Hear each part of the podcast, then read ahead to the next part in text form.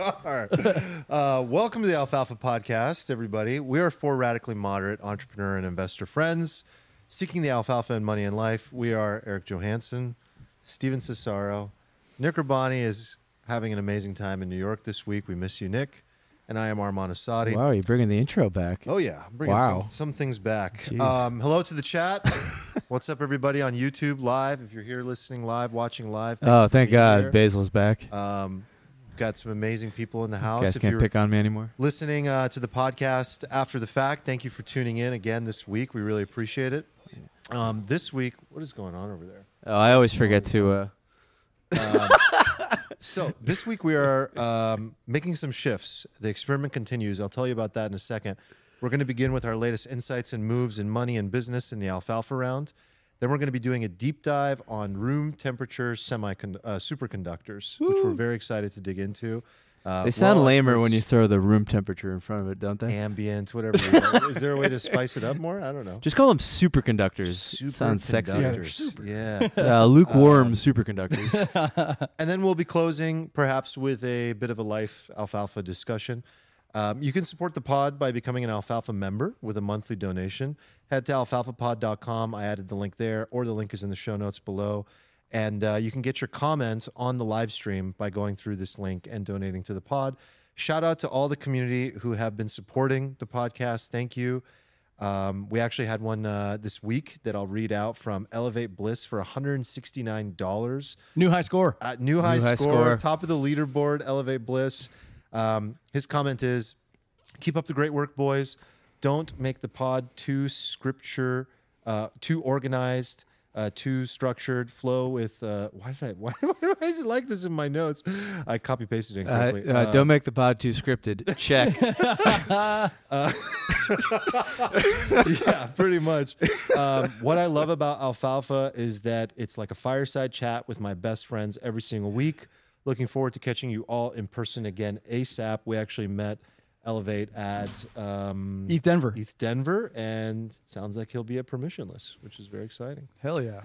So another easy way you guys can support the podcast is just send a friend a recent favorite episode. I think that's a great way to spread the word.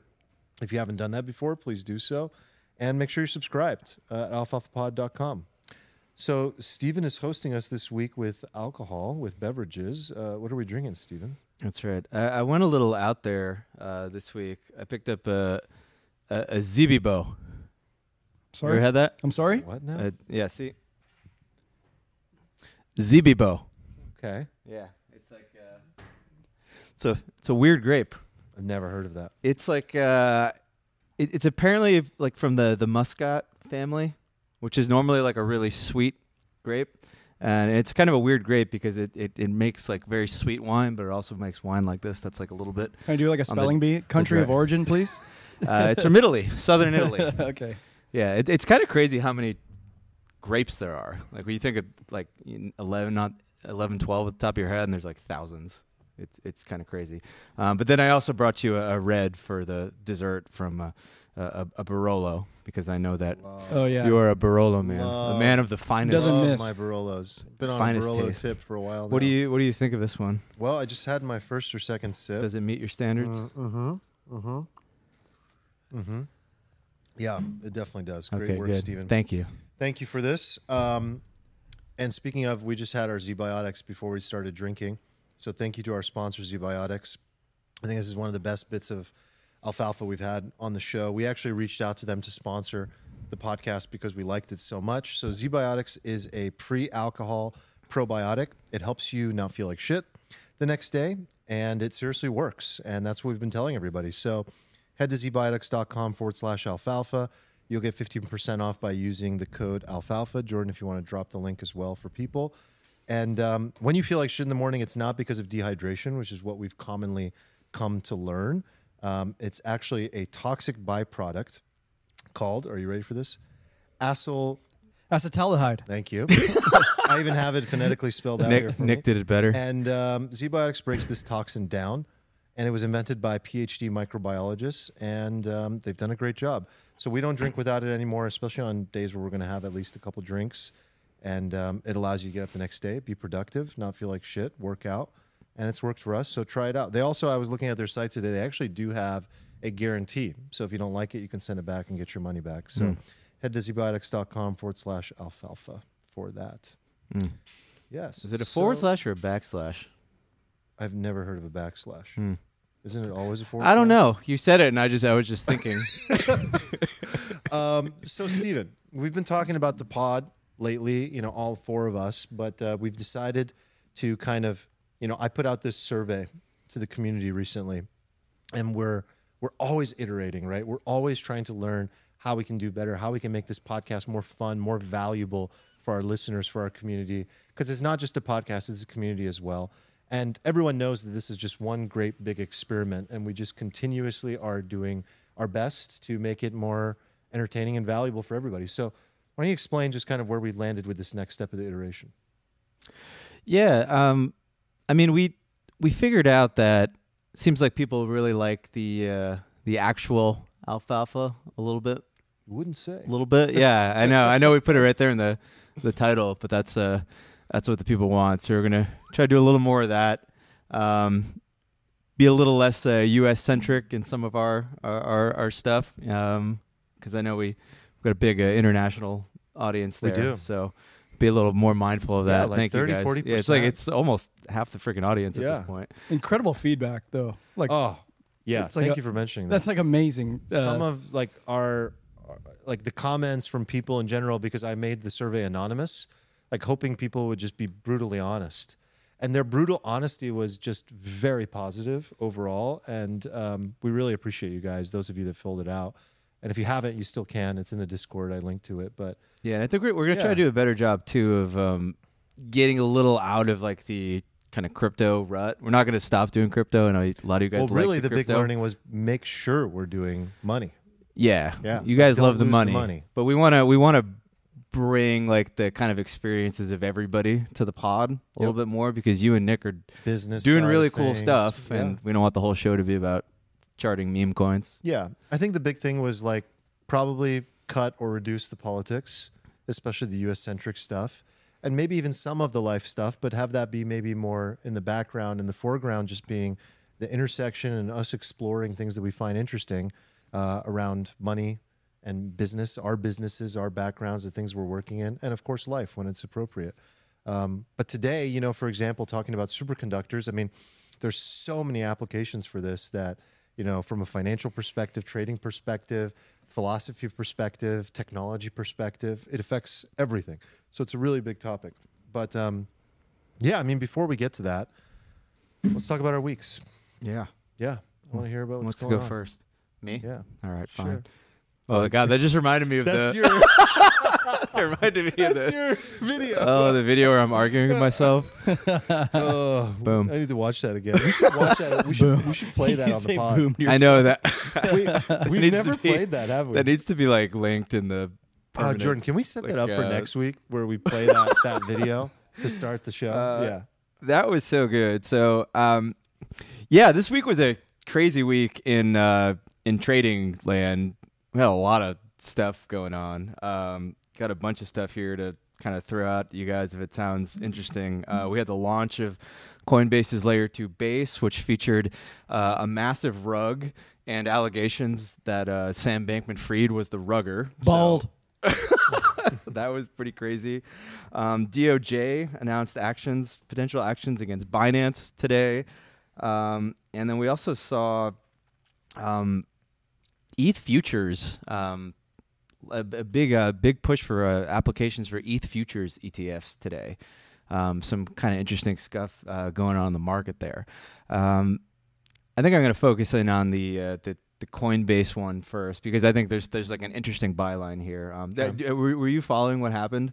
With what? With a, so so Coinbase's Layer two Base launch. Somebody made a meme coin the called meme coin, Bald, and then they rugged it, right? And then they rugged it after it yeah. went. But some people Two made later. like five hundred or a thousand or fifty thousand. Like yeah, some guy turned five hundred dollars into five hundred thousand dollars. Yeah. You, you followed the whole thing on Twitter yeah. in a span of like twenty four hours, and then the dev basically just pulled the liquidity, and the coin went to zero. And then the the crypto Twitter detective started putting out all yeah. these analysis and like why the guy who rugged the project might actually be there was there S B F. Was some like non-spurious correlation to F T X you guys uh, wallet it's addresses an F T X, or uh, related. The, it was a combination of like doing uh, a, a analysis on the wallet address and their interactions with stuff, but then people the were also were doing typing. they were yeah the, the the grammar and the words grammar. that the the Twitter account said. Well, that was pointing to Sam. It right? was pointing to Sam. Well, yeah. what what a, what. probability do you guys assign to it being Sam or someone related to Sam? It could be also be Sam Tribuco, who was the other F T X guy. Th this is the guy who sailed off on a yacht and like left the company a month before all the be shit an Alameda the guy, right? Yeah, yeah, he was he was an Alameda. Tribuco and Caroline, or yeah, just, Tribuco uh, are just living. You it guys up. think it's one of them?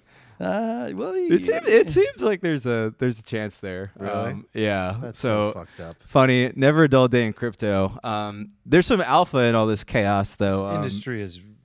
It's so just, fucked. It's just so bad. It's so um, bad. I don't know if you guys saw, but you probably didn't because it's a, a little bit of a nuance. But I, I saw like the the, the revenue generated by um, the base layer in this time frame, and it, it looks like it was about eighty million or so in annualized, and this is net. By so the that's way. a that's a that's like a a profit that goes to uh, Coinbase, the company. Yeah. Yeah. Well, that's so material. Yeah, we've been talking about coin stock a lot in the last few months, and it, it's done, uh, it's done quite well. And one of the things we pointed out was this this launch of this this layer two base, because when this happened months ago, the announcement, the stock did nothing. It was very apparent that Wall yeah. Street either was not paying attention, or didn't think anything was here. Um, so that's like interesting. Like eighty-five million a year in revenue is is nothing to nothing to scoff at. And this no, is this is pre. Yeah. I mean, this is this is deal. just people gambling on. So I'm I'm looking forward to tomorrow. Coins. Tomorrow they're going to report earnings, and I'm wondering to what extent they talk about the launch of Base and this yeah. uh, you know net revenue run rate that that you're describing. Like, are they going to talk about it on their call? Probably. I mean, it's if it's profitable to the business. Hmm. I mean. I think everyone's expecting their revenues to be lower just because trading volumes have been down, and they got smacked with like uh, something from the S E C saying you can't trade any coins except for Bitcoin. Right. Yeah. So which they did not comply with, right? Didn't he say that if I had complied to this, complied to this, it just would have been the end of crypto in America? Yeah. I which agree. I agree with. He's right. Is this is this going to show up in next quarter's earnings? Well, I just wonder if they talk about it, you know, like if they talk about it on the call, like, you know, they, they report the last quarter's earnings in the in the numbers, but then they also talk about their forward guidance. Well, I'm curious about that. Yeah. But you're, you're thinking they may forward guide. Yeah. Yeah. Like, and, and they'll revenue. clearly talk about okay. what's going on in their company that, you know, obviously you want to. They might want to like not really talk about it that much, since like the first use case of their chain was to basically steal a bunch to of money. Rug. From yeah.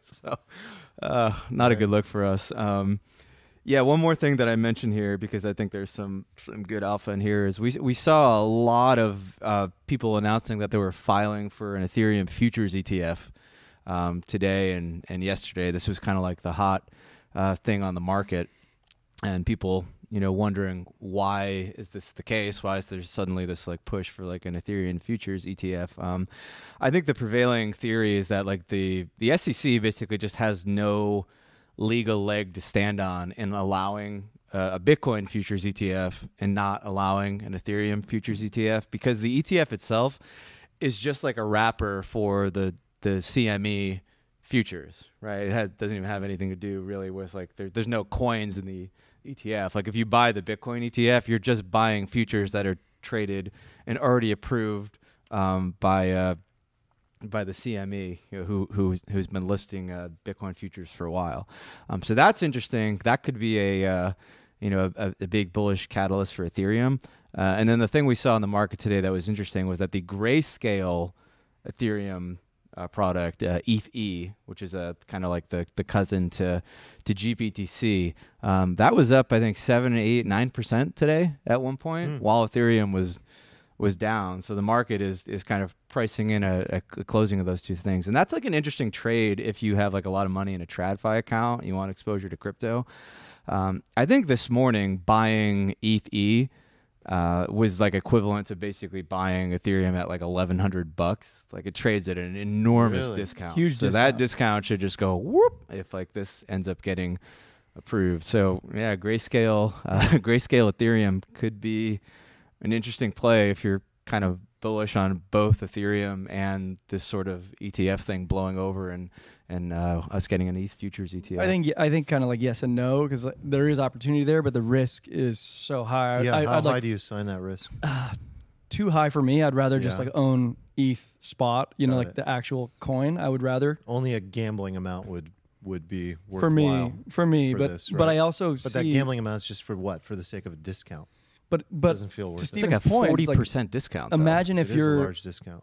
Okay, yeah, true. I mean, you get compensated for that risk, but like yeah like you also get compensated for, for owning E T H just by owning the spot. So like I I would be okay just owning spot. I think like what you mentioned on the on the future side, like I'm I'm not interested in the in the futures product. um I wouldn't buy it, um but I think what it represents to me is like sort of like crypto fighting back and like sort of on the front lines, like capturing a little bit more land, you know, like they're, they're like pressing against, and, and that represents something uh, bullish mm-hmm. to me, not necessarily, I, I don't want to own like yeah, no, nobody futures. really should buy these futures E T Fs yeah. because you have this kind of bleed that happens because every month the futures contracts roll over and yeah. they're usually priced at a premium, so every single month you're just eating that over and over and over again. Like if you look at the return over time of like buying the Bitcoin futures E T F or Bitcoin futures versus just buying Bitcoin,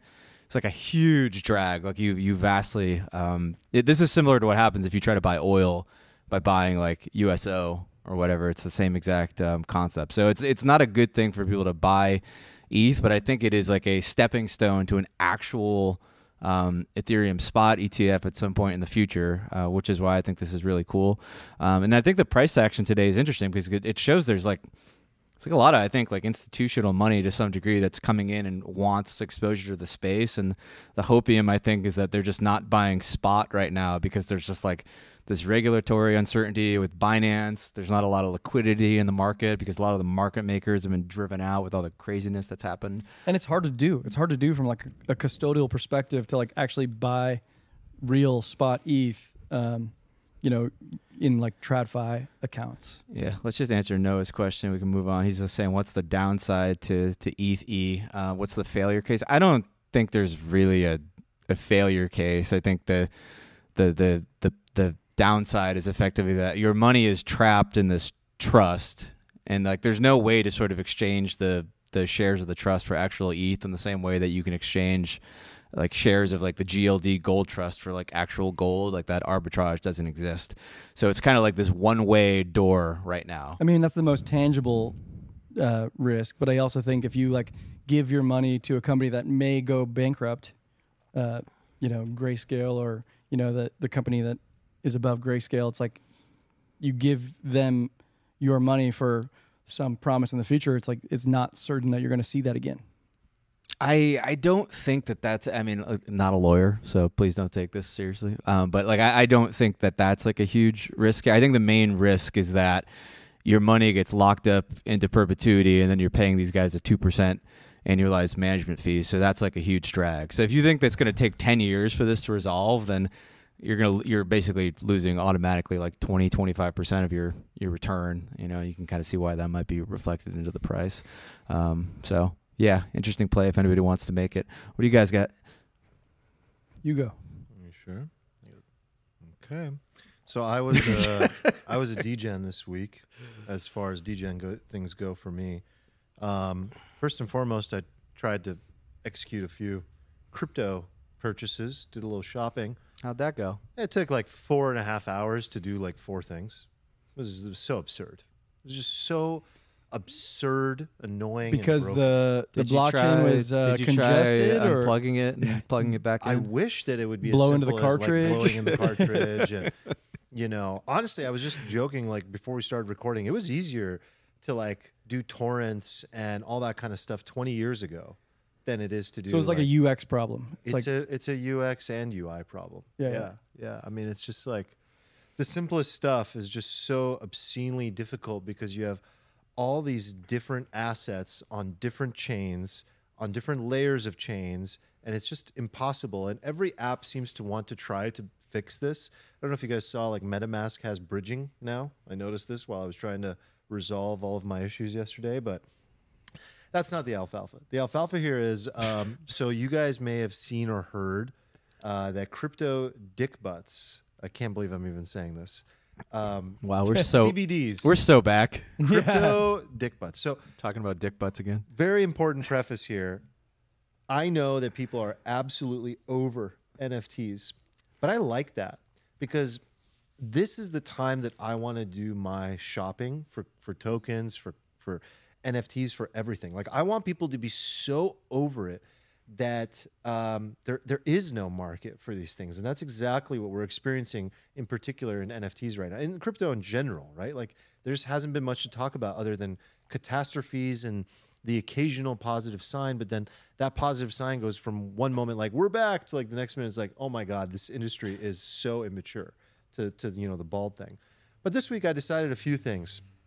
When the news came out about Series four crypto butts coming out, um, really it's like in our minds it's Series two because you've only ever known one C B D, crypto dick butt. I'm going to try and yeah, well, prevent well, myself from saying crypto well, dick butt all, all day long. C um, C D Bs? So there's really like, like one that. in your mind, but they're, they're basically like three series. The first one was like fifty of them and then another one hundred of them and then you they know, look, another they look the same. They're all the same basically. Okay. But so there's a new, so here's what got announced. The guy just comes on Twitter, um, Daddy or Didi or whatever, uh, you know, the owner of this. And he's like, basically, I'm handing the keys over.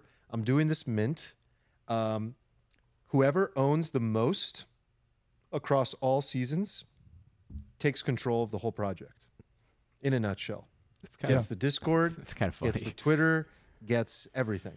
And I think gets like one treasury vote. That part was like a little bit unclear. Like, do they get all the assets, like everything? Um, I think they do get most of it, and I think they get, get a treasury seat. So the way the community responded to this was just like, oh, this is just another rug, like just an eloquent rug. He's over it. He's walking away, cashing out, it's kind of diluting cool everybody. Exit strategy. Yeah, it's yeah. a nice little exit strategy. Dilute everybody, all the holders, and um, basically hand the keys over to somebody else and not have to deal with any of this shit from a regulatory perspective, from a responsibility perspective, whatever. Yeah, and I smart. saw the community itself, which by the way is made is has no diversity in terms of ownership. The actual number of unique owners is so low in this. But that was also another thing I kind of liked about it is like, we've talked about crypto dick butts before in the sense that there's like a similar thing going on with them and punks and MFers. And I think that, th so they were at like one point five E T H when this got announced and it dumped. It dumped to like, maybe it was a little less than one point five. I don't remember exactly, but it dumped to like zero point six. So I got some. And then I checked out the mint and the mint was happening for zero point zero six five. And the mint, for those of you that saw it, if you haven't seen it, I don't know if you can still play the game. But one person tweeted that this is the best first-person shooter since, like, Doom or something like that. Like, it was actually an incredible game. So you play you a game to, play to, to mint. To get the mint? To mint the N F Ts. Wow. And, and the way you can't mint the N F Ts if you don't win the game and get to the place where you're killing a Sam Bankman-Fried baby.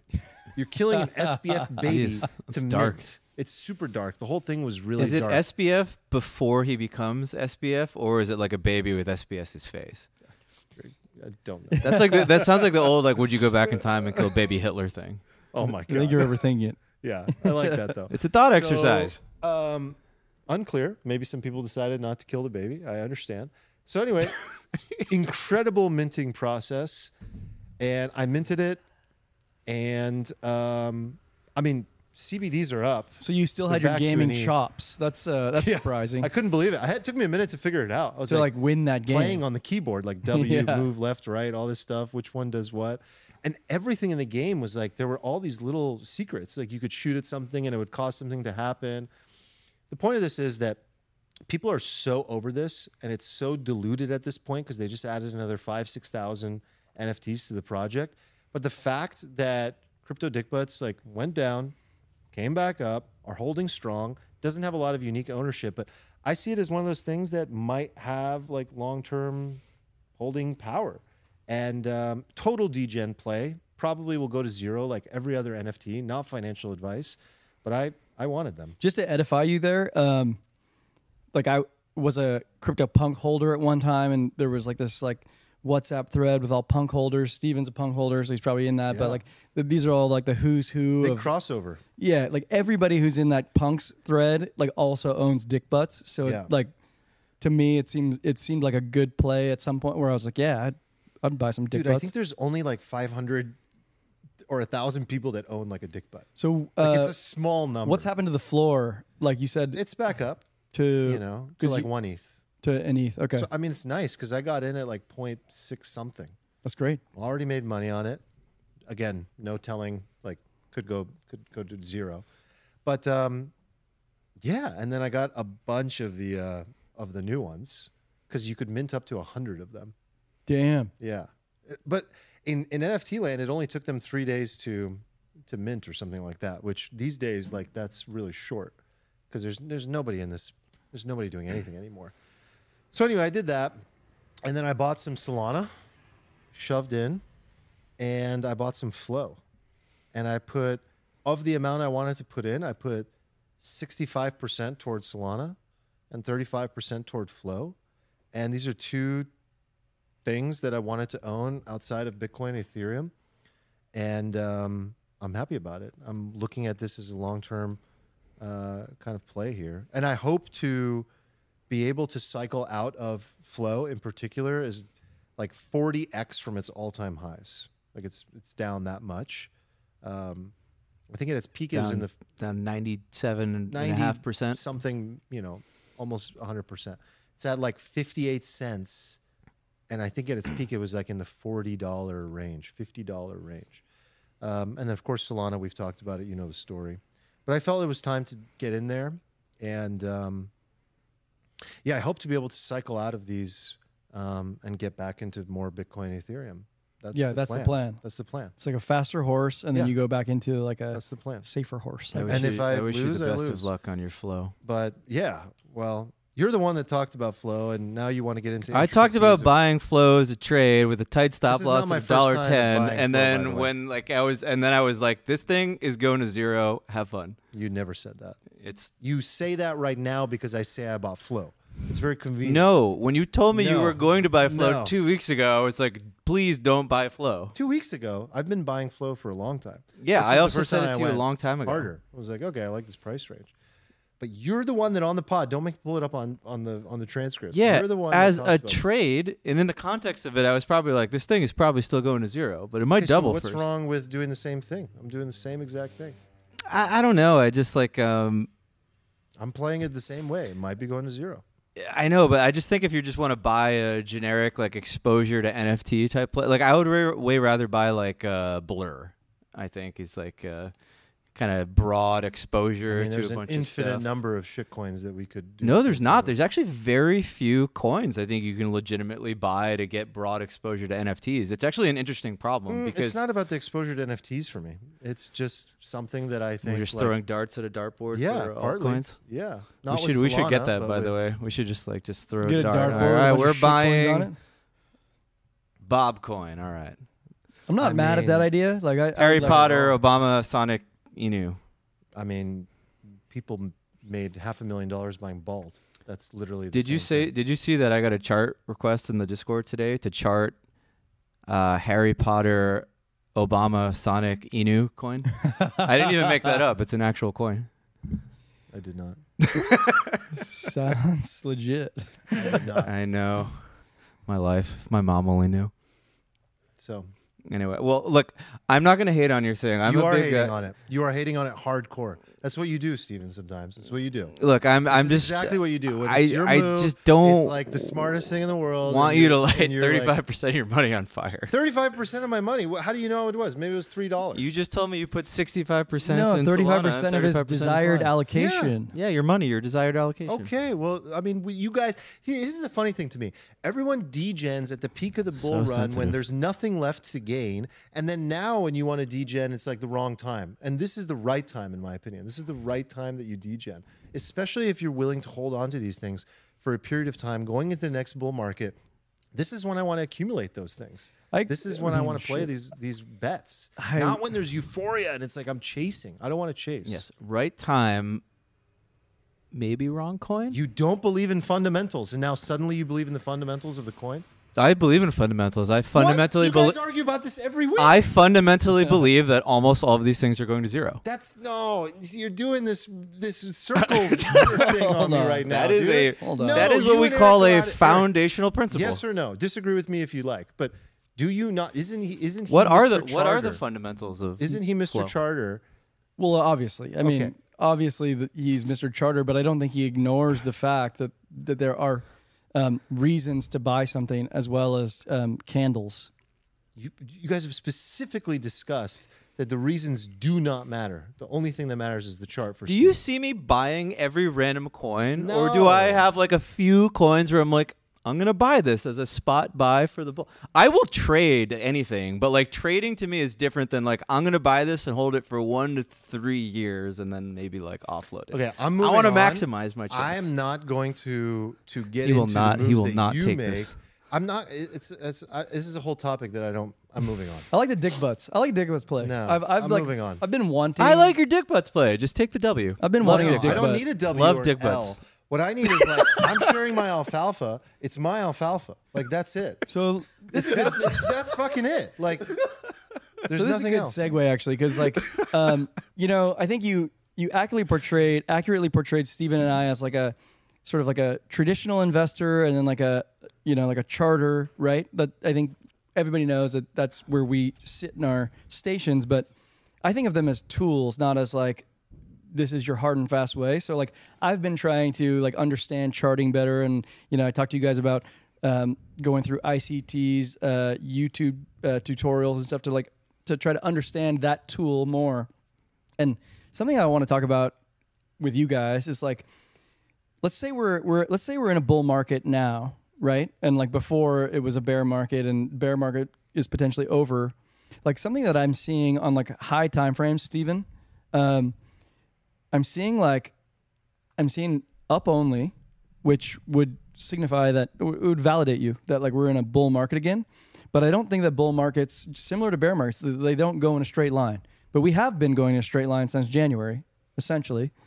And some some markets. Yeah, yeah. So I'm I'm thinking about NASDAQ mostly. Yeah. And like when I look at NASDAQ, the chart on like a weekly time frame, um, when I look at the weekly NASDAQ, it is literally every week green. For six months. Feels bad, man. And when I look when I look at this, I'm like, I'm also seeing that like we're going to like seasonal weakness, right? Like August, September is kind of like a soft time for for risk assets, you know, on a calendar perspective. Plus we have like things that I C T talks about. Like there's a lot of fair value gaps below us. There's a lot of like room, I think, for a retrace. So even if this is a bull market, like we could go lower. And are you talking about crypto, or are you talking about everything? Or I'm kind of talking about, about everything, yeah. But like NASDAQ is, is sort of my leading indicator for this. But like, I kinda, yeah, you're, you're saying like we moved up so quickly, like price didn't really have a chance to find any sort of balance. It just kind of went precisely. Straight up. And, and even then, if this is a bull market, that we could see like a better buying opportunity um, in the in the near term, like. In the next two months, um, just based on like my limited understanding of the charts as I'm like trying to broaden my perspective and like, you know, get better at using these other tools. I'm like, wow, well, you know, as I look at the, as I look at this stuff, it's like maybe, maybe now kind of is chasing when you look at it at a certain time frame. You know, have, have you looked at that? Yeah, I, I, I mean, I, I've thought that uh, TradFi stocks look a little sketchy. Um, we hit some kind of key levels in the NASDAQ and S and P last week, um, like key weekly levels, and we kind of price went above them and failed to hold and broke down a little bit, and that's usually like a sign of weakness. Like you don't. It literally looked like a liquidity grab of like the, the previous highs. It's like, oh thanks, take that, and then now yeah, we'll like take. Like I'm I'm not buying stocks right now. Like I think that we. I, I'm still kind of longer. Term bullish on them. I'm kind of short term, eh. Um, but if we do get like a dip in stocks, I would buy it in the fall. That's what I'm saying. Yeah. I, I think that's where I'm like what I'm alluding to, and I'm like I'm looking for better entries, but I I want to be bullish here, uh, like particularly in the assets I've already talked about. I want to buy E T H, I want to buy Optimism, I want to buy Arbitrum, and I want to buy uh, good stocks that I feel comfortable with. Um, But my alfalfa for this week is like what I've been really looking into is like, what are the ramifications of the superconductor if if this is a real thing? Like what what could potentially benefit from from this being real? Mm, yeah. So that was another thing I did this week, but I didn't want to. I yeah. don't want to jump the gun. Right, but, but I, I'm using this as like a, a transition. You yes, know, like it's a good transition. Yeah. So you know, I know we want to talk about this on a, like a broader scale. So like I obviously approach it from a, a money perspective, but you know, why don't can you guys one do, of you guys do you like, want to give some background? Yeah, maybe like what the hell's happening. Lead into what what we're talking about here, like. Yeah, so th this has been like kind of an interesting meta question to me. I'm like, this has consumed my life for the last like four days, and I'm actually. Been curious of like, do, do, does anybody else like outside of my little bubble, are they even thinking about this? Do they even know what's happening? And the, the answer seems to be no, not a clue. Uh, um, so end of last week, there was this uh, Korean team that published a paper um, basically sort of insinuating that they had produced some material which could be uh, construed as like a sort of a room temperature Uh, semiconductor. Uh, super. Uh, sorry, superconductor. My God, I already blew it. Too much wine. Anyway, do you guys know what a superconductor is? We do now. You do now? Look at you. Yeah, at you. I, mean, I mean, to be to be completely honest with you, this entire conversation was foreign to me up until this event, where I'm like, okay, beginning my beginning my research of like, what the fuck is a superconductor and why does it matter? Yeah. Uh, well, I guess you have to first uh, establish what is what is a conductor, right? Yeah. Electricity. Like, just we'll just do this like super high level. Um, so, a conductor is something where electrical charge flows through it pretty easily, and then you have materials that are insulators, and they resist the sort of flow of electrical charge. Metals tend to be good at this. Like a lot of our wire is copper. Um, you know, electrons can flow through. Uh, these types of uh, substances really easily, um, and they're really good at conducting electricity.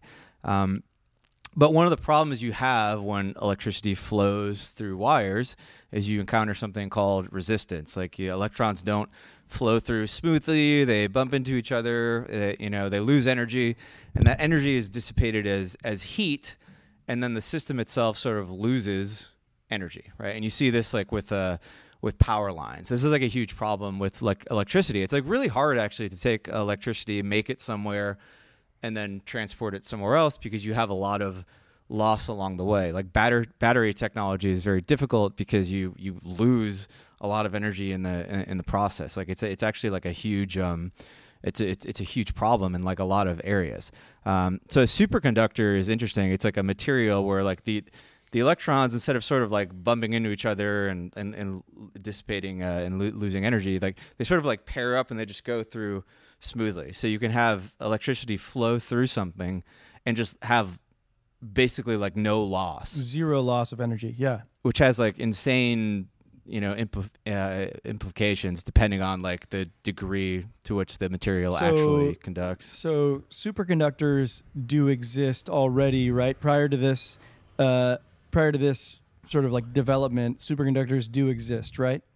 What do you yeah, mean do exist. Well, like we can create a like material that it? is superconductive. Yeah, uh, we have we have superconductors. The problem with them tends to be that they have to operate at an extraordinarily low temperature. Yeah. Think like negative one hundred eighty degrees Fahrenheit or yeah, something. You need like liquid nitrogen. And then oftentimes at like yeah, extremely extremely high pressure. So if you have really high pressure. Like the type of pressure you have like underneath the ocean and the submarine that exploded, um, or you have like really cold temperatures or some combination of the two, it like enhances, the, it allows these materials to be superconductors, but at room temperature they're not. And this is like a problem because like you can't have power lines at like negative two hundred degrees. It's, it's just not practical, um, you know, so we, we have them, we know they exist, but like the applications of, of them are like super niche because they, we can't use them at At, at room temperature. So yeah. That's kind of like the, the key here is that this is a te uh, superconductor that may operate at close to room so temperature. So these three Korean guys, um, they were able to like design a specific alloy that has these superconductivity properties without that cold or pressure um, yeah. caveat. And can I yeah. nudge this along a little bit? Yeah. So I think it's like there's obviously a debate about, like, did they actually do it? Is it repeatable? Um, and and there's a, a, a lot of attention around that. And we don't want to dig into that because that's not our area of expertise. Yes. Um, and of course, I think what's really interesting here is like, well, what are the ramifications of this? What does it mean for society? What does it mean for your finances?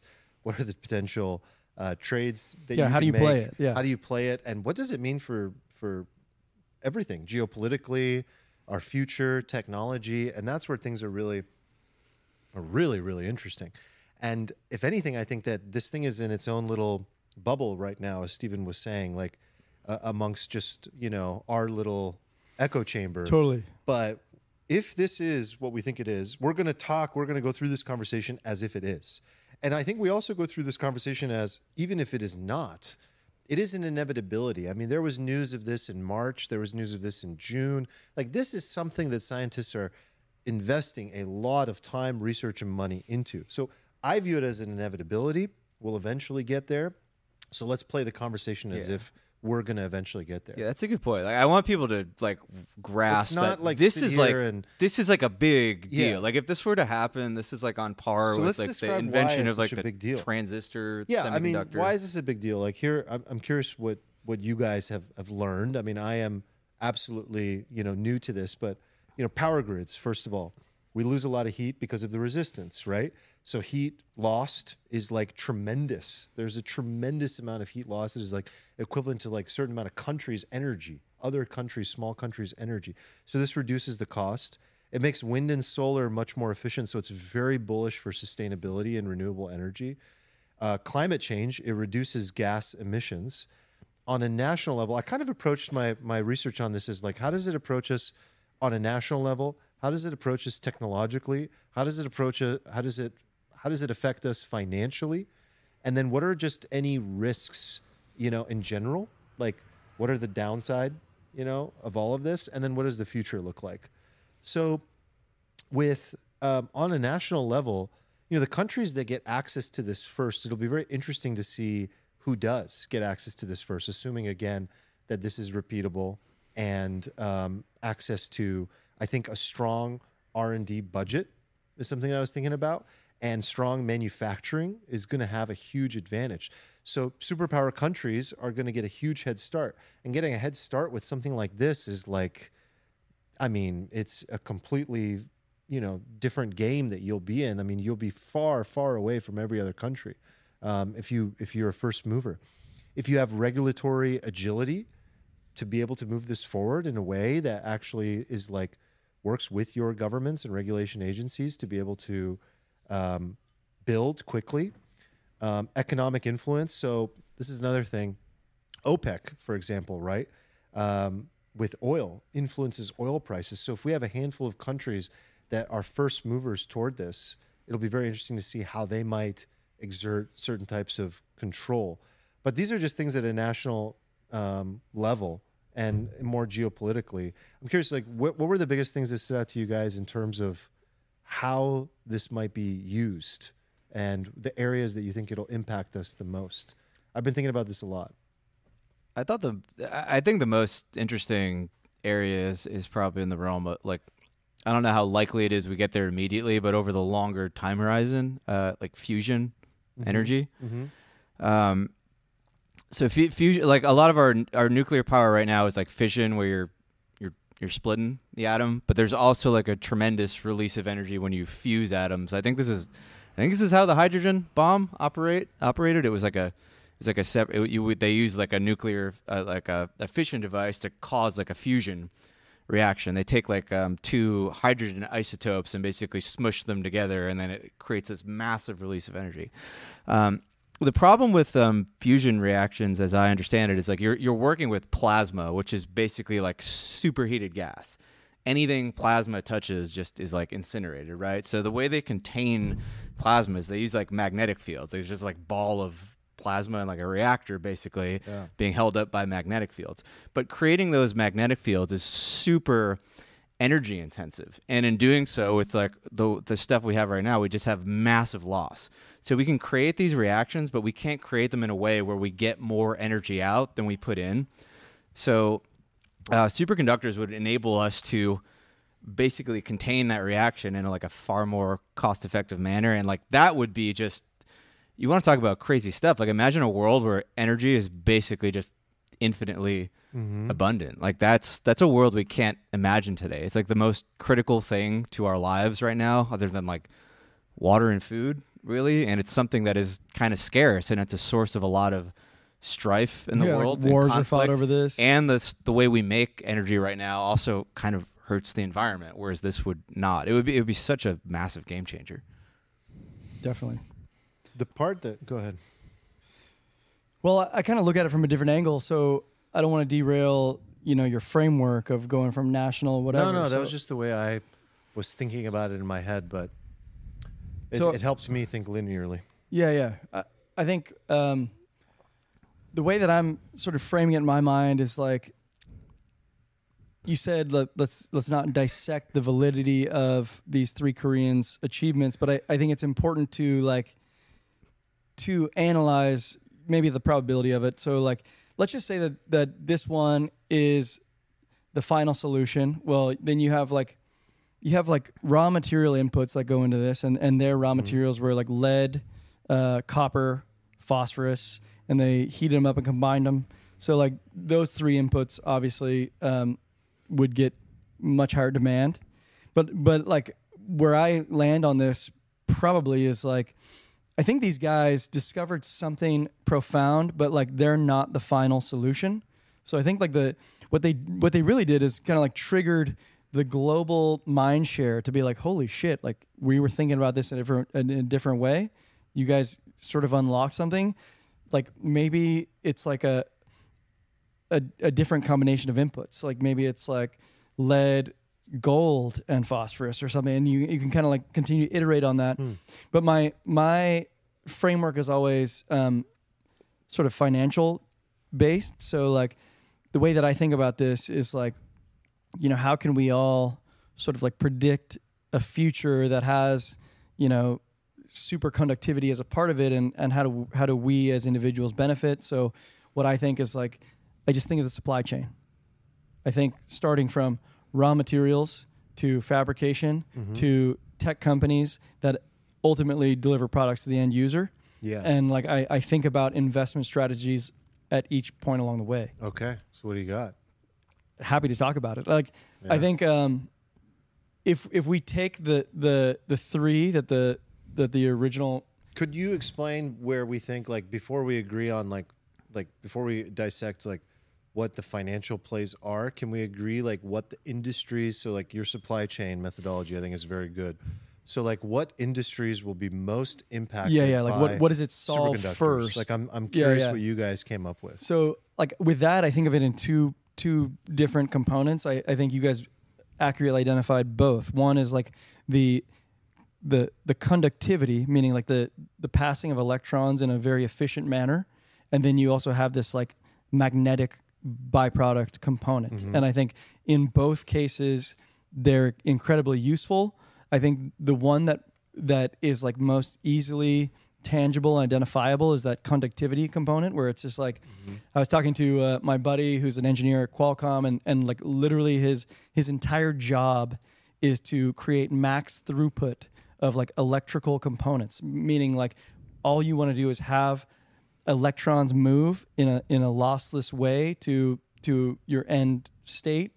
And his his point was like if if this superconductive material exists, then we we basically just like increase our bandwidth of data transfer by orders of magnitude that we can't even fathom. So this would this would improve like A I, you know, A R, V R, all of this like sort of futuristic world that we can kind of see with our eyes already, that like becomes a reality. But then I think the magnetism component is is even more dreamy hmm. because that part creates a world that that we're not even familiar with. Like I know Steven talked about the the nuclear fission component of magnetism, but like what um, my buddy Alan was talking about, he's like, imagine a world where you use magnetism. Um, we're, we're imagine a world where everything levitates. Like that. That's basically his like starting point.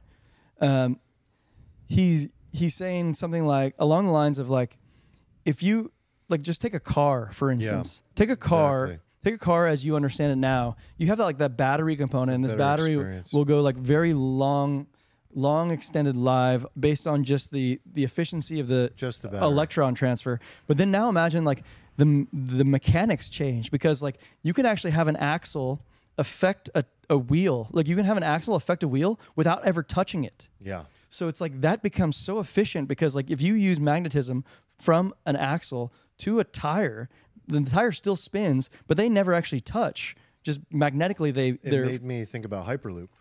Yeah, Hyperloop is is for sure a certainty under this for scenario, sure but like that's confined by like a, a fixed track, you know. Mm-hmm. But like you can you can just like have sort of like your own vehicle yeah. that that moves. Everything would uh, utilize this technology. Yeah, everything utilizes technology, and and I think that magnetism side of it, we we like. Our, our imagination is the only limitation, because like I like I can't even imagine a world where nothing touches, but it it ultimately is affected by. Wait, so you're saying instead of a world where we have physical things like, connecting yeah. to each other, it would be better in a lot of ways to, you know, push, pull, and like you know, distribute force via magnetism. We don't do that right now because it's extraordinarily like. energy inefficient to generate those magnetic fields, but if this happens, then it's not, and then maybe all of these engines and parts are just floating. Uh, yeah, yeah, and like his his point was like that. anything that you need to rotate, like right now, it uses friction, but like mm-hmm. in that world, friction is eliminated, and now everything becomes more efficient, and it's like this has ramifications that we cannot even conceive. Yeah, you know, like all of the energy in the world we use to do that, where a like, huge chunk of that is normally lost to, to heat, basically. Yeah. Now is not lost and doesn't have to be created in the first place because it's not lost, or it can be used to do other stuff. But it's but it's much easier to dream on the first component, which is just like being able to to transfer electricity um, efficiently. So like I don't know which one we can talk about both, but like in my in my opinion, like from like an investment thesis, like. One of those, you know, like the the conductivity component yeah. is much more investable now than than this like magnetism component, which is like you're literally dreaming on like. So I want to get into like the financial plays here, but before we do, I do want to kind of talk about like the technological implications this has. And I just still feel like I, we're in the middle of the conversation, but I don't think we've done a good job of expressing what a fundamentally monumental thing this is. Again, you can sit there and debate if this is the one and this is the event, but I view it as an inevitability. And I think that it did not occur to me how uh, fundamental of a change this is technologically. This really is like an industrial revolution, the next industrial we, we revolution. You know what a big thing we haven't even mentioned yet is? Hmm. Is, is, is quantum computing. So right? that's... Thank you. You always do that, by the way. You, you, we're, we're on the same page when it comes okay, to that. Okay, I like when we're in sync. No, we're in sync. So I want to discuss the technological implications of this, because I think we're not digging into enough what a transformative technology so this let's, actually let's use is. a simple analogy, because I was thinking about this too, and I think the analogy for me is like when Marconi um, invented the radio, I don't think he, he envisioned that all of us, you know, years later have... a supercomputer in our pocket that's untethered, that we can access every piece of information that's ever been created. Like one thing that that sort of like, you know, capturing of radio waves led to right. life as we know it now. This to me feels like that. That's it's a like very good analogy. Transformational that, and we can't that's even we can't even comprehend the way that life looks, um, you know, because of what this unlocks. Yeah. So I do want to talk about that, Steven. Like so. There's a few big things that come out of this for me. It's like supercomputers, A I, accelerating M L algorithms, climate modeling, um, financial modeling, by the way, and drug discovery are like some big ones that really stood out to me. But just on this point of like supercomputers, so quantum computers are going to be more scalable as a result of this. And the re this is incredibly exciting for so many reasons. Like quantum quantum computing is still very infant, as I understand it, right? It is very difficult to scale. It's very difficult to repeat. It's very sensitive. It's very, um, you know, it requires uh, the same components that the same issues that we've had with achieving the superconductor. We experienced that same. I think I think one of the problems, right, is that like it's it's very sensitive to, to you know, you have a computer and you have like a fan and you have yeah. to cool it, um, and on the quantum level that's even more like of, of, of an issue. You have to have these things like very very cold, is my understanding. Yeah, so like the qubits, the quantum bits, right? Um, they've needed near zero temperatures, which is difficult and yeah. expensive. And um, I mean, it would be like having like a C P U in your computer that does the calculations. You don't need a fan because it doesn't it doesn't give off any heat like that. Yep. There, there's there's no there's no yep. resistance. So this makes it possible. This makes it more possible. It doesn't mean that it's like an overnight thing that occurs just because we have a superconductor, but it yeah. makes the research in quantum computing and the progress that will occur in quantum computing much more likely that we make that scalable. And what does that mean? I mean, like classical systems are zeros and ones. This is zeros, ones, or both, right? So it's like the amount of complexity um, that can occur, especially in things like A I, is where I'm really, really excited. So you've got accelerating machine learning algorithms leading to just generally smarter systems. And I think the financial modeling thing for you guys is going to be very interesting because it's like, you know, if you start and, and, to think about this, and, and it's like trading reason, on crack. Is the reason this is possible because like a quantum computer can just perform infinitely, so many more infinitely. raw calculations per yeah. like orders yeah. of magnitude more, and we can kind of simulate things that we can't simulate now. Like, they, like we, we can talk about this later, but like one of the things with cryptography, right, is that like it can't be cracked because we can only do X number of exactly. guesses per second to break the code, but like a quantum computer might be able to crack these algorithms in in a very reasonable amount of time. Yeah, exactly. Um, you can look at things more probabilistically, right? It's like this whole Schrödinger thing, like Schrödinger's equation, and like being able to look at things probabilistically in a quantum way means that I don't quite know exactly where the dog is in the house, but if I needed to find the dog in the house, I'm able to use quantum like mechanics to narrow down an area of the house. I'm using an example analogy here to go like, that's where this is occurring. But that's the same thing that occurs with A I. Like a, lar a large language model is ultimately doing a lot of things similar to that. If you're trying to calculate an endpoint, calculate an outcome in something, like ultimately you need to parse through an infinite amount, a large amount of data to be able to do these things. So it's going to benefit us in A I tremendously. And I've been thinking about, okay, if NVIDIA was so bullish for A I because of the G P Us, if uh, room temperature superconductors, you know, R T S we'll call it, what companies will benefit the most from this? Publicly traded companies, stocks that I could buy. And the company that is, if we can shift into this a little bit, the company that is like most well-suited that I've found is I B M. I B M is the number one leader and investor in quantum computing. They are so ready for this more than anybody else. And if you look at their stock, I mean, I'm not a charter, but if you look at their stock, like it has not been a sexy stock even yeah. over the last decade. They sort of missed every technological Everything. wave. They missed like... Uh, basically the internet. They missed mobile. They missed, like, they were in on they, They're like the loser of losers. Yeah. But this could be huge for them. Huge. Because they are literally studying the exact type of quantum bit and a scale. Like this will scale their system, their research. They're at the forefront of it more than Google even. Like Google has a department that is focused on this as well with quantum computing. But I B M invests even more into this, into their research, into the labs, into everything they're doing. They have the product that that is...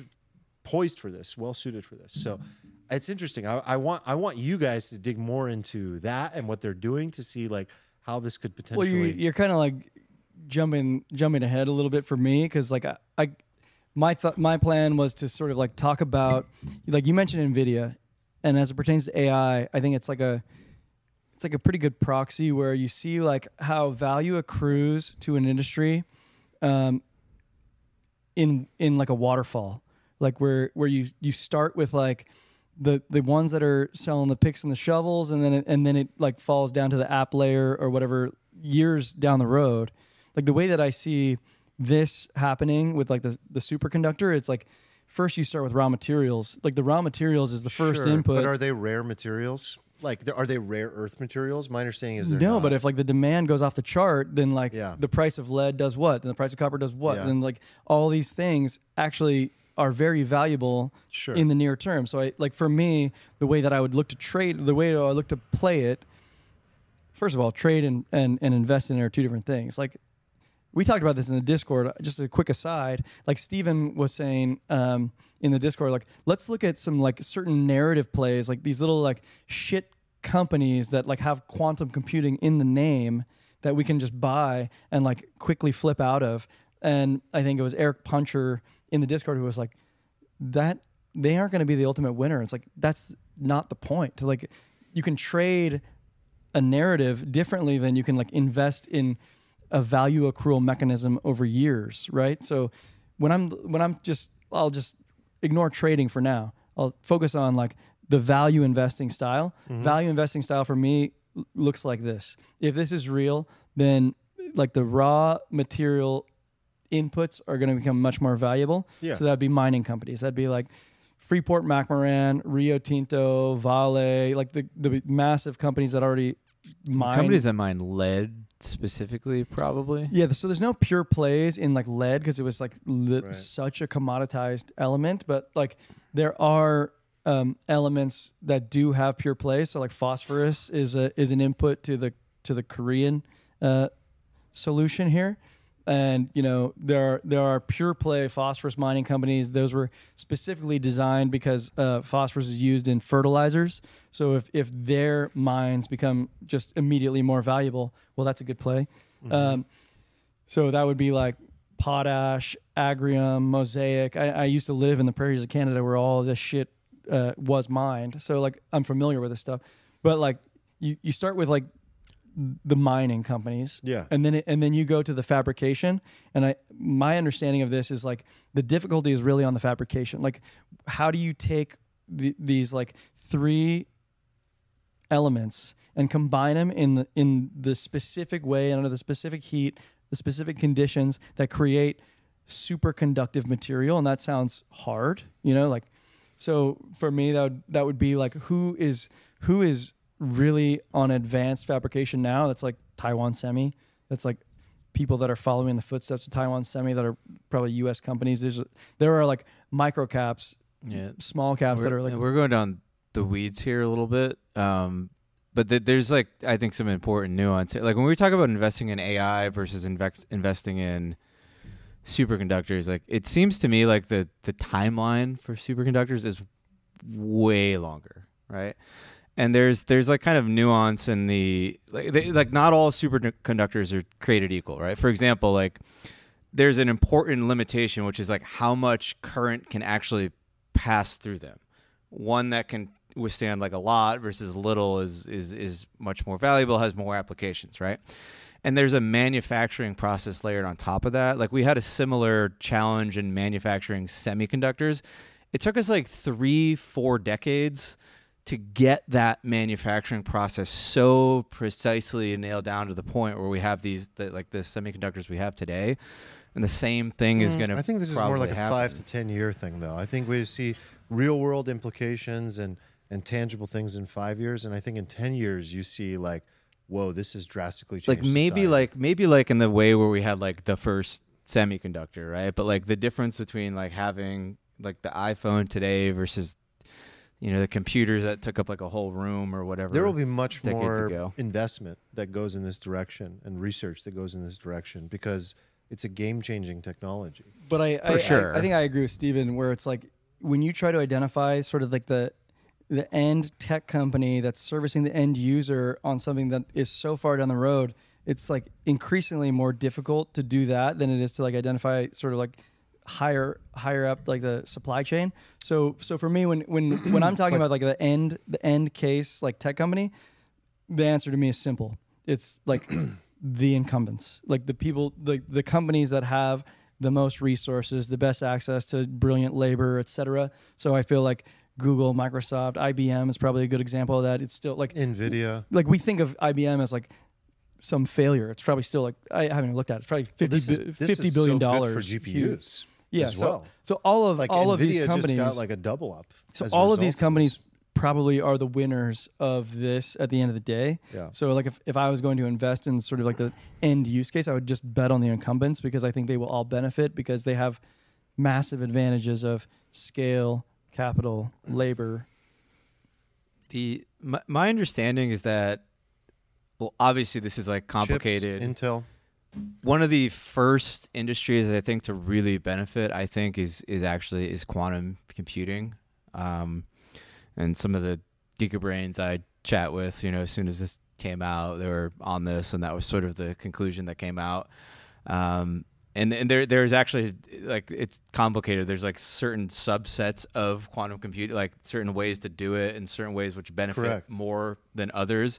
Yeah. Um, like superconducting qubits or something. Right. It's like and like, for example, I learned that Microsoft is investing in a different qubit technology.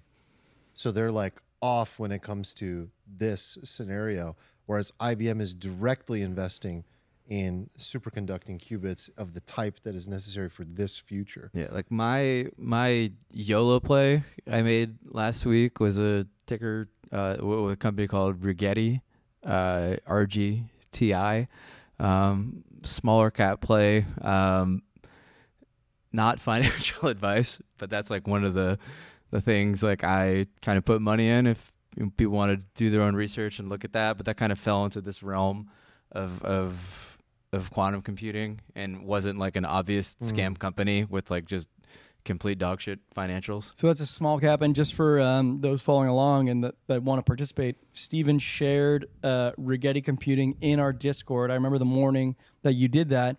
And my immediate response was like, oh, like let's look up the options chain on R G T I. I did. And yeah, I was if like, you got in that, I should have bought options. And so I look at the options chain. I'm like, oh, these are incredibly cheap. Like by that afternoon, those options were up thirty percent that I was looking at. So like Jeez. there there are opportunities out here, and particularly like joining in the Discord is a good way to like find these opportunities. Okay. Discord, eh? What a plug. And I mean, of course, even things like more downstream, but like batteries, E V technology, Tesla is going to benefit from this. Dude, I think the I think the batteries um, are even like lower hanging fruit than yeah. quantum computing. Like batteries just seem like mm. an easy win. Yeah. Yeah.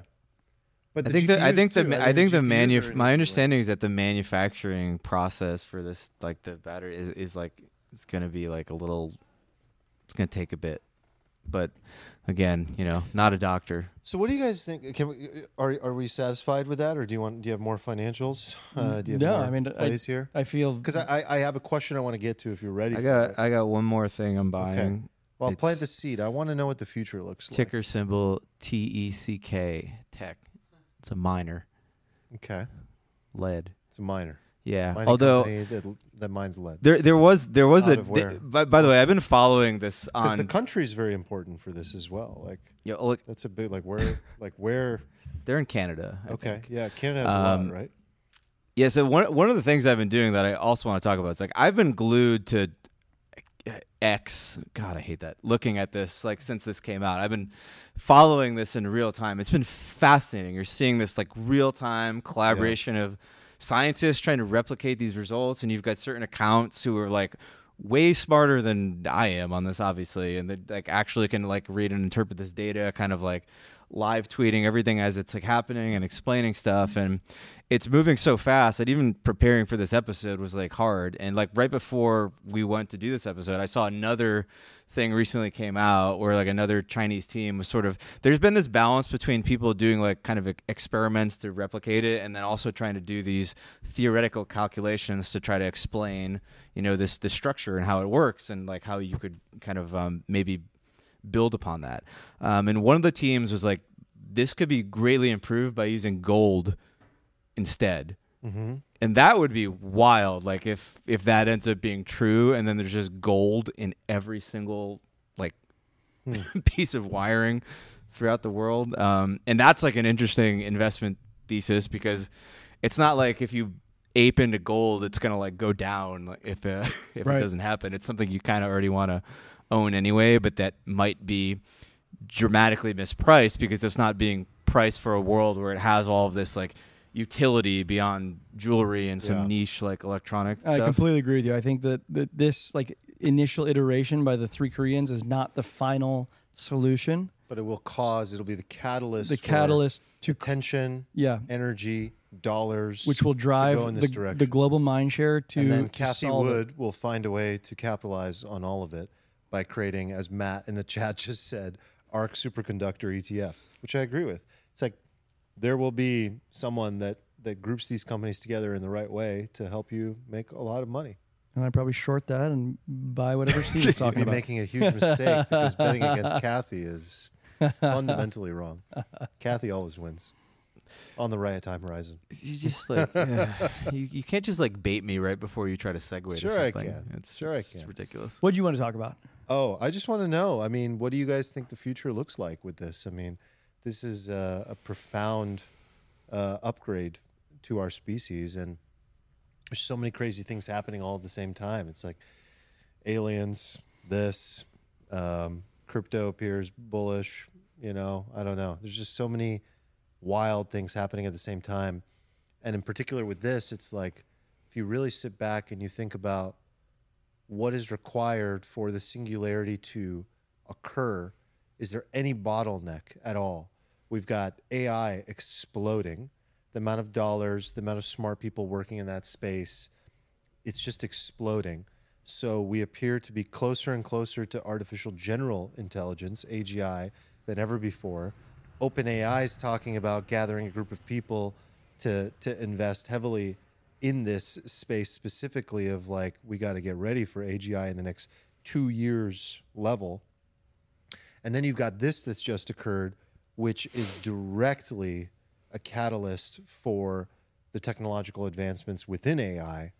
So, I mean, we just appear from my, like from where I'm sitting, moving faster and faster and faster toward the singularity. And the singularity defined as the moment, if you could even define it as a moment, where general superintelligence exceeds the intelligence of a basic organic human being, and we eventually have to merge. Uh, whether we choose to merge or not is a different question, but just that the intelligence itself supersedes our intelligence. So like that just appears to be getting pulled forward more and more quickly with stuff like this. And I, I view it as like no coincidence either. It's like Ray Kurzweil sitting there going like, yep, right on time. I don't want to derail the conversation, but do you think that there's like a, do you think there's any um, correlation between the fact that Congress is talking about aliens and stuff now? And, that's a great question. And now we're talking. Now we have this like novel technology. I don't like, know on our what's doorstep? going on with all that. Dude, people linked the aliens and the L K ninety-nine, the uh, the the superconducting alleged superconducting material in. On, on on Twitter, they like they were like the patent for the patent for this thing references this Navy U F O patent from the nineties, and people were going crazy on it. We still have no direct evidence of these aliens, though, right? Like, I mean, it's just someone saying that someone said to them that we have aliens. So I'm like, I'm so far removed from any of the tech. like conspiracy-ness or whatever, but it's like, not a conspiracy. But like, this is not a conspiracy. I'm not I'm not that bullish. But like on the in aliens. Congress, they did. talk about aliens. Like they had like a full panel yes, on it. Yes, this this senior person talked about having access to people and information that confirmed to him secondhand that we have alien tech and that we've been hiding it, and he felt the need to become an official whistleblower. And like and I think it was his word. Like I, I don't want to speak his words. I don't I don't know. But like my understanding is that he said there's there's like two components of that. One is like these flying objects that we that we have no way of identifying, but then there's also like biological material that's non-human, and I'm like, for that allegedly, like for that, shouldn't we just talk about that? Like, shouldn't that be pretty shared? Well, like they've denied it, so I I don't really want to take this down an alien path, but like I mean I know I don't ever mind talking about aliens, but like the fact that that exists at the exact same time this sprouts up is probably got Marty going. I don't know. I don't know. I don't know what to give the alien thing, because I still just would like to see the evidence itself, and I'd like us to have discourse about it as a society, and maybe we're getting closer to that. Maybe we're taking steps toward it. I don't know.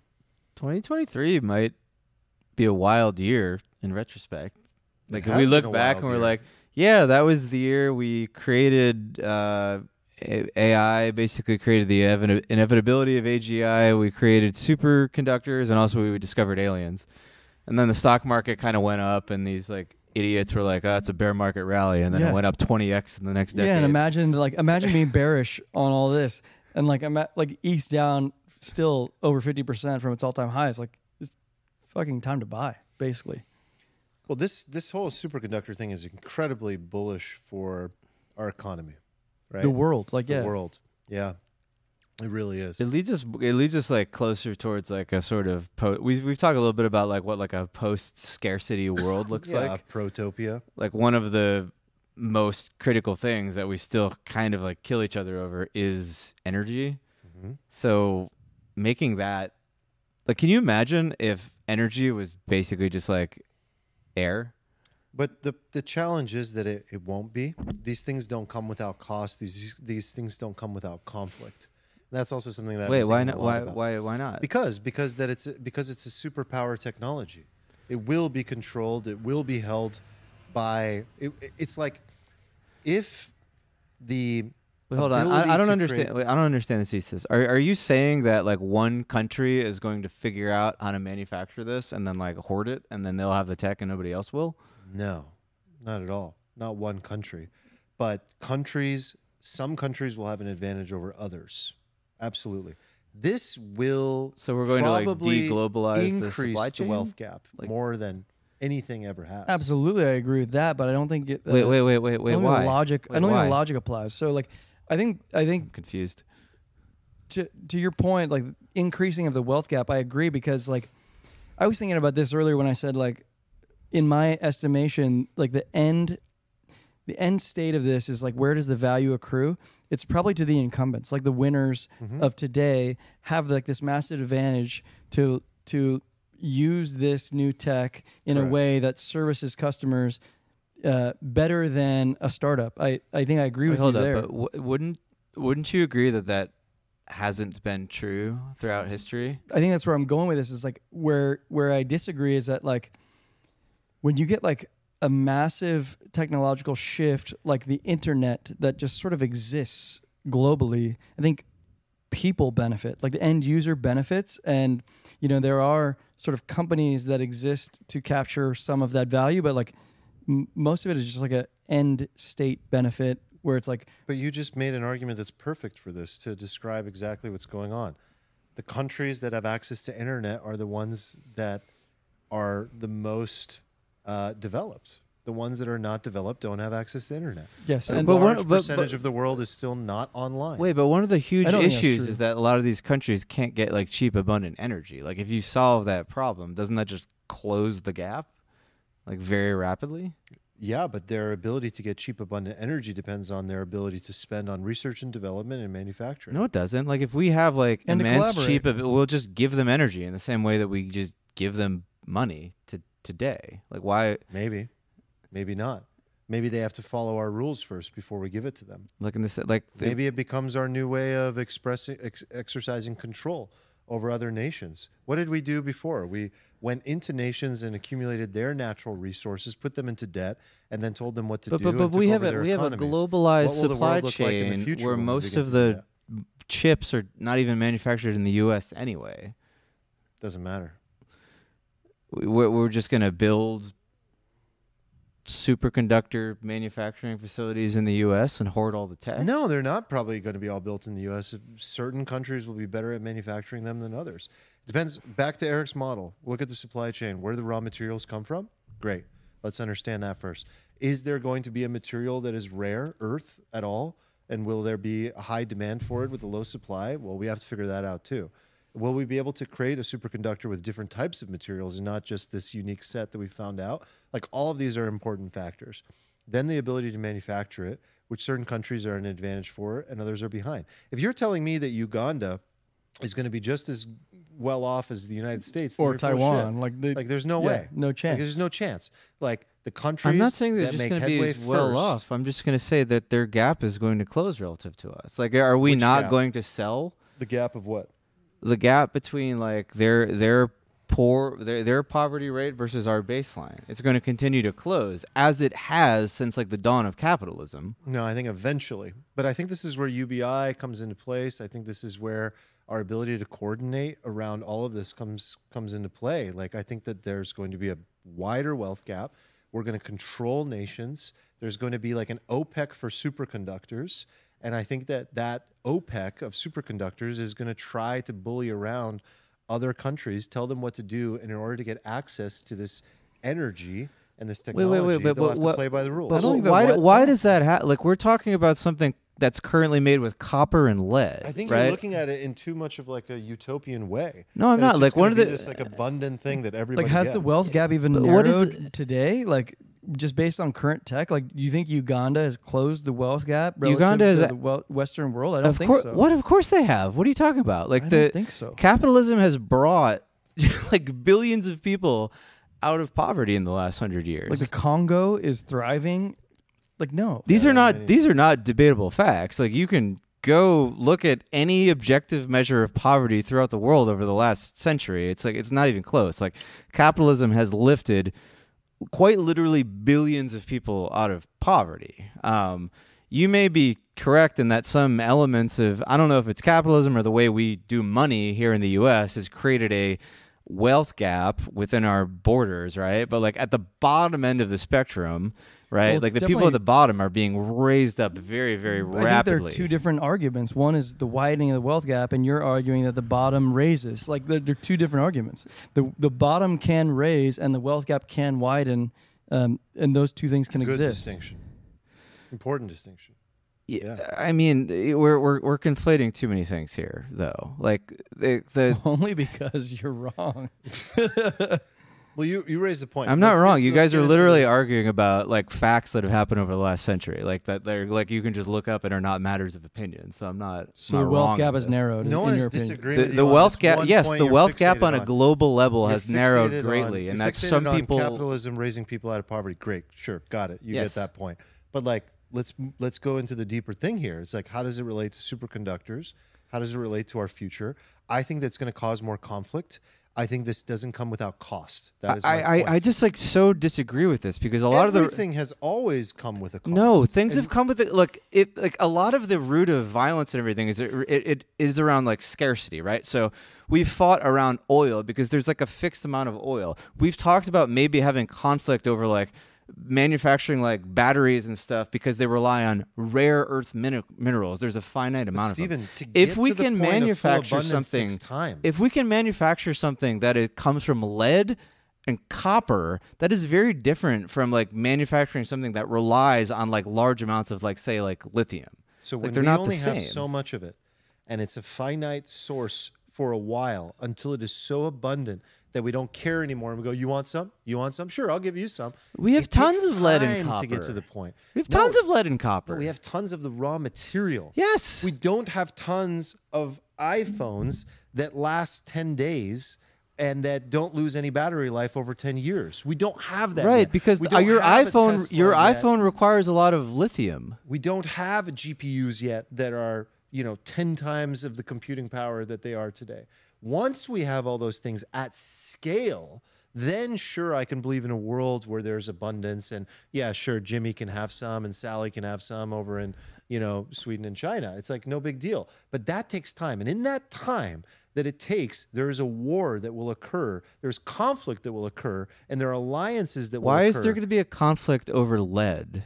Because everyone will want to get this technology. But we have plenty of these raw materials. Like, you're not going to have the conflict if there's not a scarcity of the raw material. There's conflict over our ability to manufacture the things that result in the goodness. That you want better energy grids, you want better all the things that we want. Right, but what is the bottleneck in manufacturing, and why will there be a bottleneck? Like, what is going to be the bottleneck in manufacturing? Because not every country can manufacture. So, but like we have a, but like that's the whole point of like globalism. Like we, like not every country is equally good at like getting fish. Not every country is equally good at like growing wheat. But not every country you, is equally good Peter at Zihan, we're not in that world anymore as well. So which one is it going to be? Is it going to be an isolated world that's not so globalist and our oceans are not going to be patrolled for us anymore and we're not going to have open free trade? Or is it going to be the one where there is? And I think that if we're moving toward a world where borders are closing, we're getting more secure about bringing manufacturing back home, what you have back home becomes critically more important. Your ability to manufacture these things at home without reliance on other countries becomes more important. That point is like irrespective of like superconductor. They're just like another thing that is manu manufactured though. You're, you're, you're, All right. Like you want to... We can disagree. I don't know. We can disagree. I, I think that to the, think the wealth that gap widens is going to like the the idea that like I, I just don't get the idea that like because we have superconductors the wealth gap widens. I just I'm You're just not following on that. that. But my deeper point is that I do believe this makes the world better. Yes, but it will not come overnight, and it will not come without cost to some countries, Agreed. and it will hurt a lot of people in the world until that end product becomes so abundant that it I no just, longer has value. I just don't understand who's becomes, getting hurt and why. Well, we'll see. I don't know. We're talking about shit that uh, doesn't exist. It's in the future. Yeah, I know. That's why I'm trying to parse it out. I'm like, I just want to like, yeah, how does that happen? Um, what do we got in the chat? What's chat saying? The chat, all the chat can talk about is why you left a thing of uh, tobacco chew on Nick's chair. Well, Who did? It's, or, it's the whole oh. chat right now. It's, it's an accurate representation of, of Nick. Wait. You're talking about oh, like I a post-scarcity yeah. universe. And uh, Nick? Yeah. Zin? Zin Nick? Yeah. Oh, my God. Yeah. There's literally a comment about cocaine and hookers in the chat. Oh, boy. We don't do any of that. Oh, man. Okay, yeah, cool. So, I mean, maybe to, to kind of like uh, begin to bring it home and round it out, I, I don't know. Your guys' thoughts on this. This is a big topic. It's been it's been really interesting. But I do think, to my question, that this is, assuming this is it, and assuming if it's not it, we're there soon in the next couple of years, this is like the defining catalyst um, for the singularity. Like this makes all the things that the singularity requires, which is mainly A I and supercomputing. Wait, is it, yeah, okay. Possible. Okay, that's what I like, was asking. This is the upgrade that was necessary to bring us superintelligence, ultimately, right? This this gives us supercomputing. Everything. And then supercomputing with the A I gives us everything we everything. ever want. Yeah. Everything. To the point where, depending on who you ask, what is your definition of the singularity? You know, one philosopher's uh, blanking on his name right now is like, where we don't become recognizable anymore. Like, we will be so beyond anything. It'll be like more different than us and Neanderthals. Like, that is the level of upgrade we're talking about here. That's going to be fucking shocking, and that's in our lifetimes. So, um, yeah, this is a huge, huge thing. Huge thing. Yeah, things are moving fast now. And I think it's going to be weird to readjust to because I think we went through a period where things actually stopped moving fast. Right. And we stopped doing a lot. Oh, is, was that your take on the last episode? Oh, we're done with that phase? Is that phase over? Wait, can we just mention how I was like a bottom signal in physics last week? That was great. That was great. For those that don't know, could you share what happened? Oh, I was ranting about how physics hasn't done anything like meaningful that's like impacted our lives, like on the level of, you know, Einstein or Oppenheimer or Heisenberg, which, which in the I last like thirty or forty years. I thoroughly disagree. Which, by the way, a couple of people on Twitter got very upset with me over, and I maintain that they're wrong. Um, Including myself. But like right as right in the middle of the rant, actually, like Cameron in the chat was like, uh, I think we just made a superconductor. And I remember reading it like, what? And I, I went home after the episode and looked at it, and I was like, oh, shit. Oh, it happened during our episode? Yeah, he, he said oh it in the God. chat. I don't know. I do want to wrap soon, but, like, can I ask you this, though? Like, as it pertains to crypto, does, like, does, does quantum computing disrupt, like, the S H A two fifty-six um, encryption model? Like, are we at risk of, like, anything that's sort of, in, like, encryption-based, based on, like, pre-quantum tech, is is that all fucked? Or is I mean, that S H A is fucked as far as I understand it. Like, you could just brute force you can brute force it. They have this like difficulty uh mechanism that changes every two weeks, but you could just like fucking take it over. The difficulty like, thing I don't think has anything to do with like how difficult it is to crack it. That's just like a mining thing. Yeah, but, but like in but two they, weeks, I mean, this is beyond like Bitcoin, right? This is like all of your passwords and all encrypted data on the internet. Yeah, yeah, kind of so, wild actually. So, you know, as we talk about the risks here, like we briefly glossed over them. I think that could be a massive risk. It's it's kind of like a. I feel like people in crypto are kind of like whistling past the graveyard in it a little bit. Um, I, I'm sure somebody, some gigabrain out there has already thought up a solution and how we fork and fix it that, that I'm not aware of. But it, I don't know. Like they, there's been a lot of technologies throughout time that think they're cool, and then something comes up and it just wipes them out, and they don't notice it because they think they're sort of entrenched and everything's fine. I'm not saying that will happen, but it but it has happened. Um, and if this stuff moves very quickly, it's something I'd be concerned about. But I also don't think it's going to move that quickly. So. I don't know about that, but isn't it huge for cryptography as a whole? Quantum cryptography? cryptography? I mean, we'd have to create new kinds of cryptography, Yeah, yeah like right? new protection mechanisms, because what we currently use probably gets broken by quantum computing. Right, so it's like... Uh Great and terrible for yeah, security. Yeah, yeah, yeah. At the same time, just like every technology. But like with, with E T H, your the mechanism is based on staked E T H, so it's not based on brute force uh, mm-hmm. hash power. So is that like, is that safer than than Bitcoin? Someone in the chat is saying that uh, Ethereum uses Keycac two five six. I don't know if that's a real thing, but said it's more secure. Okay. I don't know if that makes it quantum proof. My bag's safe. Yeah, yeah. I wish I could uh, tell you that I was very familiar with the uh, cryptography, but I mostly, I mostly draw lines. I have a rudimentary knowledge of cryptography. Um. Anyway, do you guys have any uh, any parting thoughts today? No, but I think that um, we're living in an absolutely wild time, and I think it's real. We are in a wild time, and it's crazy how sometimes you don't realize it's you're a wild it. time when you're in you're it. On like the you're roller just coaster. kind of, uh, but you look back no and you go, tell. "Holy, holy crap! That was that was wild." Yeah, I, I guess my question for you guys is: do you guys think this is? I mean, we don't fucking know, but like, is this it or not? You know, is this the defining moment or, eh, you know, blooper? And uh, we'll be back in like two years. I think the prediction markets have it at like thirty percent right now, yeah. which is a pretty high percentage for something that would change the nature of humanity. Yeah. Um, I've seen like, you know, top scientists on Twitter, however you want to define that. I've, I've seen numbers from like two to like ten percent.